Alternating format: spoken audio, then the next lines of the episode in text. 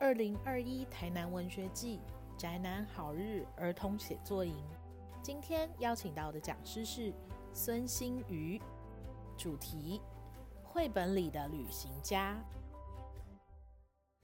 各位叶石涛写作营的学员，大家好，我是孙新瑜，很高兴受到这个主办单位的邀请，来跟大家分享一下我的创作历程。我想在疫情之下，不能够跟大家面对面。哦，只能用录音的方式，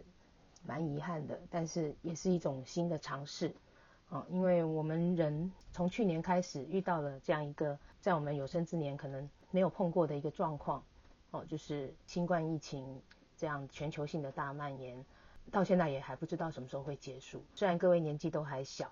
哦，你们还有很美好的人生，嗯，正要去追求，但是呢，我们还是要去思考，在之后不管这个病。会不会结束？它可能会伴随我们蛮久的时间。那我们要怎么去调整我们的生活？可能以前我们跟人跟人之间相处的一些方式也会的需要改变。比如说，在去年一年，其实，在台湾已经相对算是影响很小了。在去年疫情，我们算是在全世界来说都是比较轻微的，所以我们还可以很正常的生活。可是从今年，五月三级警戒开始，我相信大家也都经历了在家上课、在家工作啊，不能够跟同学们一起上学的日子。有些人可能从要从人生的一个阶段到另外一个阶段，然后从国小要到国中毕业了，可是他又不能够有一个大家一起聚在一起很热闹的毕业典礼啊，可能多少也会有些遗憾。其实，在这样的一个时机呢，很很多人在家里面，他需要被隔离，不能够很自由的行动，然后哪里都不能去，会产生恐慌。可是对某些人来说，他反而乐在其中。比如说，像我小时候就是一个很孤僻的小孩，也不是孤僻，就是我胆子很小，很怕跟别人讲话，所以人很多的地方我会害怕。可是反而是我一个人在家的时候，我就很自在。所以像这样的一个特质，其实是还蛮适合来做创作的。那我相信大家会有兴趣来参加写作营，不管是因为父母亲的安排，或者是你自己愿意来的，其实多少你可能在这方面展现了一些兴趣跟天分。那像我为什么会来做绘本？我有一个很有名的舅舅，他是台湾很有名的一个水彩艺术家，也是专门从事生态艺术绘画的，叫做杨恩生。那他画的是很写实的作品。然后我从小也是一个爱画画的小孩。那我妈妈看我喜欢画画，就把我送到我舅舅那边去跟他一起学画。可是跟他学画的人都是大人，成人要考大学美术系的。所以我从小就学的是一个很成熟、很写实的绘画的方式，而没有经过儿童绘画的阶段。可是也因此，我奠定了一些我绘画的技巧，很早就画得很成熟，然后也也很早就接触了跟生态相关的一些。因为我的舅舅从小就带我去露营啊，到野外去，然后到一些一般人很少会去的地方，蓝屿绿岛，在早年四五十年前我就已经去过了啊，所以我也很喜欢那种游玩的方式。哦，对我来说，我是一个在台北都市长大的小孩，我是一个城市小孩，到乡下或者到野外是一个探险，是一个冒险。那有时候会不舒服，因为你会怕蚊虫啊，你会怕一些危险，你会嫌地方脏，哦，就是跟你在城市在都市里面的生活是不一样的。可是同时你也会看的很多跟你日常生活很不一样的东西。哦，所以其实我们很多我们要写作，我们要创作，其实很多灵感是来自大自然。我们现在人的生活其实跟大自然就是越来越脱离了，所以很多事情其实你更加的去亲近自然，从自然中去寻找灵感。所以我的生活呢，从我小时候跟着我舅舅学画画。到后来，大学又考了师大美术系，所以我一直喜欢画画，所以就走画画的路。光是会画画，你就有非常多不同的选择。呃，做设计可能也是一个，哦，或者是拍电影可能也是，当摄影师也是，就是跟视觉有关的，其实有非常多的方式。可是哪一个适合你，适合我，我其实一直都不是很清楚。所以我的人生呢，其实从小我只知道我是一个很爱画画的小孩。我不知道大家现在国小的年纪，你是不是知道你以后长大要做什么？我是从小被问说你长大要做什么，我舅舅不断的问我，可是我就是不知道。那我舅舅就说，我就是三岁就知道我要当画家。我想每个人不同，有些人可能也许你们也是有人已经知道我以后要做什么，可是大部分的人我相信都是一直在尝试，喜欢的不见得有能力做，能够把它做好，然后又乐在其中的那个就是你的。天分，也许你就该从事这样的行业。所以我也是尝试画画，得了一些奖，可是我不知道画画能干什么。然后我念师大美术系，本来应该去当美术老师，去教人家画画，可是我又发现我根本不喜欢说话，我不喜欢当老师。刚刚说我是一个很害羞的小孩，我根本不喜欢讲话，那我怎么可能要做一个天天讲话的老师？所以。我后来就没有去当老师，那我就去找各种好像跟画画比较有关的，比如说做一些动画设计啊，设计一些角色，画一些大家看到的动画的背景的图，或者是呃，我也做过网页设计，在雅虎奇摩当过设计师，然后我也做很多大家看得到平面的包装、立体设计，各种我认为那是跟视觉相关的东西。可是后来我发觉，其实我只是喜欢画画，可是设计是要跟你的业主委托你设计的人，他想要做什么，你要去分析他。想要做的东西，然后帮他想要完成他想要的东西。他那个东西可能是一个商品，啊，他可能有一个时效性，做出来之后，呃，也许一一两年之后这个东西就不存在了。可是我觉得我想要做一个好像它可以留下来的东西，而且是我自己的东西。所以我尝试了各式的设计以后，我发觉我其实并不是真的很爱做设计。然后我发现有绘本这样的一个形式，我想以你们现在的年纪，你们都很清楚绘本是什么，因为你们从小可能就是。读绘本长大的哦，就是有图有文图画书，然后有的文字跟图差不多，有的是甚至于没有文字的，全是图的书哦，用图像来表现来说故事这样的一个形式，我发觉哎，它很适合我，因为我曾经想拍电影，当电影导演。那电影，我想大家现在也都看电影，看动画，看漫画。但是很多像那样的作品都需要很多人共同来完成。那我发现我是一个喜欢独来独往的人，我希望我可以跟最少的人合作吧，我自己能够独立完成的最多的事情。就我发现绘本是一个非常好的方式，它就短短的三十二页、四十八页，甚至于二十四页，小小的一本书，但是它可以说一个故事。它这个故事可以很简单，面对的是很小的小孩子。幼幼书，但是也可以是一个很有生命哲理的一个意欲深远的故事，所以我觉得它的这个影响范围是可以很大的。它不见得是小孩子可以读，它也可以给老人家读，它也可以给成年人读。尤其我们现在资讯越来越多，网络上你看很多，我们说很多梗图，字太多，没有人要看，可是图很明显的一个讯息抓住了，大家就会被吸引，所以我们越来越依赖图像。所以用图像说故事的这样的一个绘本的形式，其实是一个时代的趋势，然后也非常适合喜欢画画的我，不喜欢讲话的我，可以慢慢的一个人去酝酿，怎么样在这短短的几个页面去说一个好的故事。那我们常说，其实你长篇大论很容易，反正你就一直写嘛。但是你要像诗，可能就很难，短短的几个字，让大家看了都会觉得很有意思。同样绘本也是，它的文字不多，可是我们透过图像跟文字互相的相辅相成。哦，可以变成一个很有韵味的一个像诗一样的东西，可以一读再读。所以当我发现这样的一个形式之后，我就好像找到一个目标。但是我找到这个目标，其实我那时候已经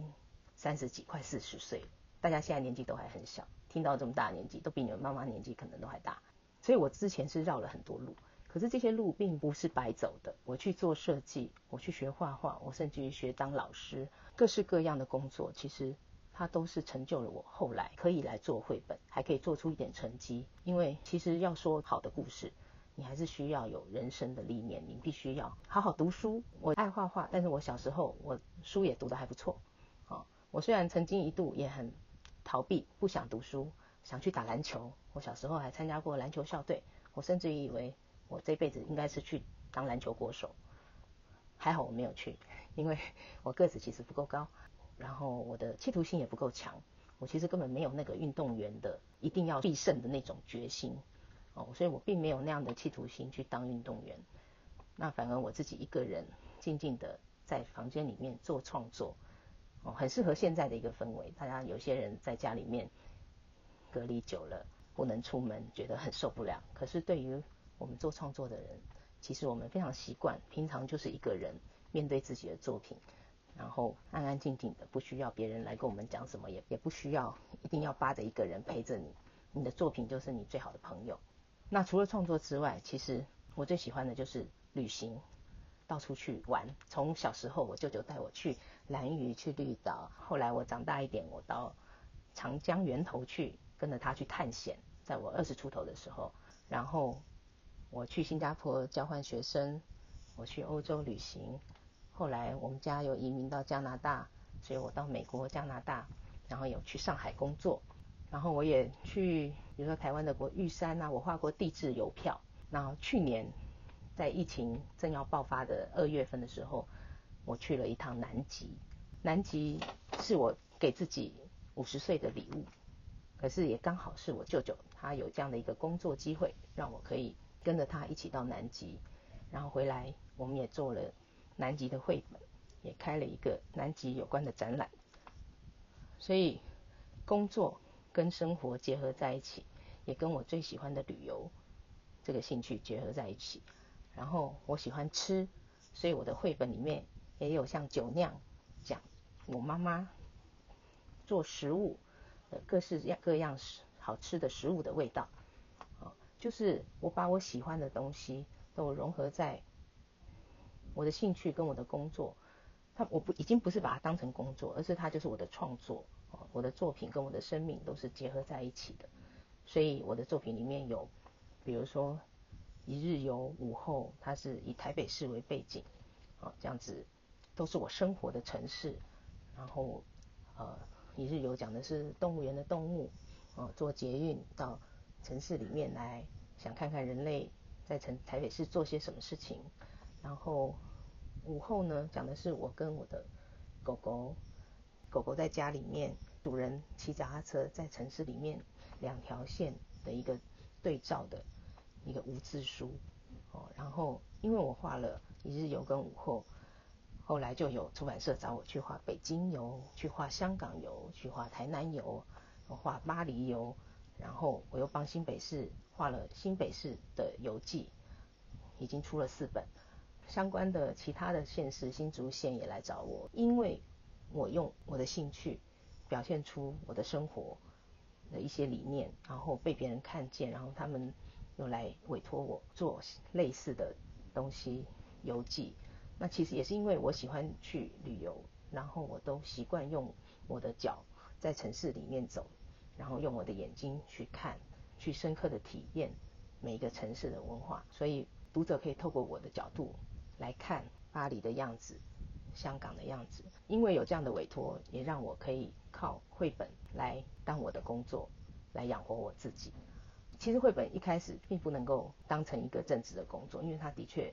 不是那么容易赚钱的工作。所以如果你一开始是想要赚钱，那你不要来做这件事情。是因为我觉得这个形式跟我的兴趣结合，然后也是我能够把它做得不错的一件事情。所以我来做，然后做了可能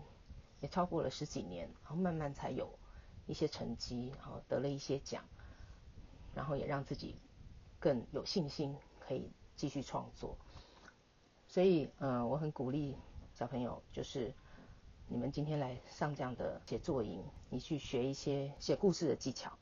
那故事怎么来？除了灵感以外，灵感也是一个很。玄的东西，其实灵感就是要从你的生活体验而来。然后还有你要多看、多读、多看别人的故事，多看历史，多读各式各样，不要限制哪一方面，尽量的多去吸收不同的新的知识哦，甚至于看报纸新发生的新闻哦，把自己的生活境界尽量的扩充触角。放更深，关心更多的事情，而不是只有在你自己的小圈圈里面。这样你接触的少，你自然你的想法就会被局限。你如果能够多关心别人在做什么，这个世界发生了什么事，你自然你的视野就会不一样。所谓的灵感就会自然而然的产生。就像我画的东西，其实也是从我的生活出发，然后慢慢可以结合一些发生的事情，让你感动的事情，其实。就是这样一点一滴而来的，绝对不是说我今天睡个觉起来，啊，我就可以写一个很棒的东西。当然也有，比如说像一日游，其实曾经可能是我的一个梦境的一张图而已。我梦到我去动物园，然后发现动物园笼子里面都没有动物，动物都到哪里去了呢？就这样一个画面，而且梦境可能还是黑白的感觉，我就觉得，哎，它好像可以发展成一个什么故事。所以后来经过了十多年的酝酿，才产生了一日游。所以很多东西想要跟大家分享的，就是说你要多充实你自己。像我喜欢旅游，我我所赚的钱其实平常没有什么其他的兴趣嗜好，我也不会花钱在买衣服啊或者一些物质的消费。我其实最大的花费就是出去旅游、吃美食，好，然后买书。所以我觉得就是刚刚说的，嗯，有机会。当然大家现在年纪还小，但是我相信大家现在其实以你们的年纪，很多人已经出过国，至少搭过飞机或是坐过船，就是跟我们那个小时候来比的话，你们已经算是很早就开了眼界。何况现在有网络，你可能上网就已经无远弗届，你可以交到非洲的一个朋友或者什么，就是这在我我们小时候是不可想象的。可是现在真的是，你只要有网络，你语言可以，然后你又有科技发达，可以让你触角可以伸到非常的远。所以我相信，以你们现在的条件，只要你有心，一定有机会可以做更好的创作。保持自己明亮的眼睛，还有你的五感，耳朵，还有你的皮肤的触觉，你的嗅觉，各方面都要把它打开，然后画画。当然，绘本可能绘画技巧是一个，但是其实那真的就是不是那么重要。就是你先要有一个好的故事，然后画画。其实现在有很多方式，可以不同的风格，你可以用摄影的，哦，你可以用不同的技法来表现。电脑也可以帮助你做很多效果。所以其实重点还是你要画什么，你要讲什么故事，那是比较重要的事情。呃，我这几年呢也帮很多公家机关呢做了很多绘本，然后也希望说透过一些公家的案子，因为它的收入比较固定，然后同样我们也认为我们想把政府的出版品做得更有质感，所以像去年我就做了北投，从前从前画了北投从日治时代一直到现在的一些很古老的感觉到现代的感觉。然后也画了跟眷村有关的绘本，我想保留一些我父母那个年代的一些记忆。然后也做了跟台大儿童医院合作，做了一本台大儿童医院的多多书。哦，那这个风格就又很不一样，它就是更很活泼啊。为了让小孩子去医院看医医生不要那么害怕，或者有一些重症的儿童的癌症患者，哦，他必须住院，他在医院里面能够透过这个绘本。让他可以透过想象稍微忘记一下病痛。这些书其实它的风格还有内容都其实调性都差异很大。那你自己在做创作的时候，也不要局限在说，我一定我只做环保的，我只会写我跟我最好朋友的故事。就是你不要去局限自己，然后透过跟不同的人合作，或者是不同的主题，你可以扩展你的，不管是画画的风格，或是写作的风格，哦，都可以有。很大的空间，不同的感觉。嗯，我想补充一下，我为什么会想去南极？呃，其实，在去南极之前，我就提到我我很年轻的时候，二十几岁就去了长江源头，那个是呃有高度有到六千多公尺，呃，算是一个也是世界之最哈。但是呃，我也去过接近北极圈的。黄刀镇，加拿大黄刀镇去看极光。然后现在全球暖化的问题，气候变迁其实对我们是息息相关。虽然我们是在呃东南亚的一个小海岛，好像南北极都离我们很远，但是他们只要有任何的呃冰山崩落哦融化了，其实对我们的影响，整个世界全世界的气候的冲击都是非常的大。所以我一直很想要到这个。世界最后一块净土去看一看哦，当然南极的企鹅很可爱，呃，然后去那边当然会希望能够带一些东西回来，然后创作绘本。可是，在去之前，我们要收集很多资料哦，看到底可以从什么角度找什么样的主题来做创作。可是，在你没有去之前，你永远都不知道会发生什么事。就像我画北京游，其实。也是到了北京当地，才突然有那样的一个灵感。那南极也是一样，我们去到那边，其实一波三折，因为新冠疫情的关系，我们差点被当成染疫被隔离起来，差点上不了船。然后最后终于还是上去了，然后去到那边，沿途看到了崩落的冰山，可能有台二十几个台北市那么大的冰山，我们的船就经过它。然后它是从一个南极一个很有名的 A 六十八 A 的冰山崩落下来的。然后现在它其实已经飘到南乔治亚岛那边去，那对整个当地的生态冲击都是非常大，因为它会挡住鲸鱼啊、海豹啊、企鹅迁徙的路线。然后我又看到，呃，那边有很可爱的阿德利企鹅，哦，它嘴巴衔了一块冰块，它在玩冰块。其实就是一些琐碎、很细小的画面，那个画面好像只有我看到，别人没有看到，因为企鹅太多了，很多人都要去拍，等待有一些特殊的物种啊，要去拍一些特殊的镜头。那我就刚好就看到这样一个景色，然后我把冰山跟喜欢冰块的阿德利企鹅结合在一起。回来我就创作了一本 A 六十八的旅程，从小企鹅的观点来讲这个整个气候暖化，然后因为他喜欢冰块，所以他去寻找黑冰这样的一个故事，很有趣的故事。大家如果有兴趣，也可以去找来看看。呃，我们现在其实，在基隆的海科馆也有一个展览，一直到八月底啊。希望如果大家暑假还有时间的话。也可以找机会去看这个很精彩的有关南极探险的整个的展览，有原作，也有五本绘本，还有各种南极相关的知识。我要强调的就是说，其实很多东西你坐在家里想，哦，你找很多资料，你上网去 Google 很多图，但是跟你到现场就是完全不一样。那这也是我要让各位喜欢从事创作的人。呃，我为什么那么喜欢旅行？喜欢去到现场，而且去到现场，你不是只是不停的透过镜头来体会。我觉得你应该给自己一些时间，哦，就是你跟那个环境直接的一个体验。所以为什么我到不同的城市，我喜欢用走路，我比较少搭地铁，因为你在地下你看不到这个城市的生活的样貌，然后很多东西事前构想很多。但是到了那边，可能就会给你一个完全不一样的感受。嗯，那这就是我今天呢想要来鼓励大家。呃，虽然因为疫情的关系，我们没有办法透过图像哦让大家更了解，但是如果大家有兴趣，其实也欢迎你们去搜寻孙兴瑜 Google 看看我的一些作品，相信你就可以比较清楚我所说的一些事情。那在此祝福大家能够在疫情底下，虽然。可能很艰困，哦，不能出门很难过，但是我们在培养自己跟自己相处，然后练习独处呢，多出的这些时间呢，其实就是创作最好的养分。平常可能很多时候你会被很多杂事给干扰，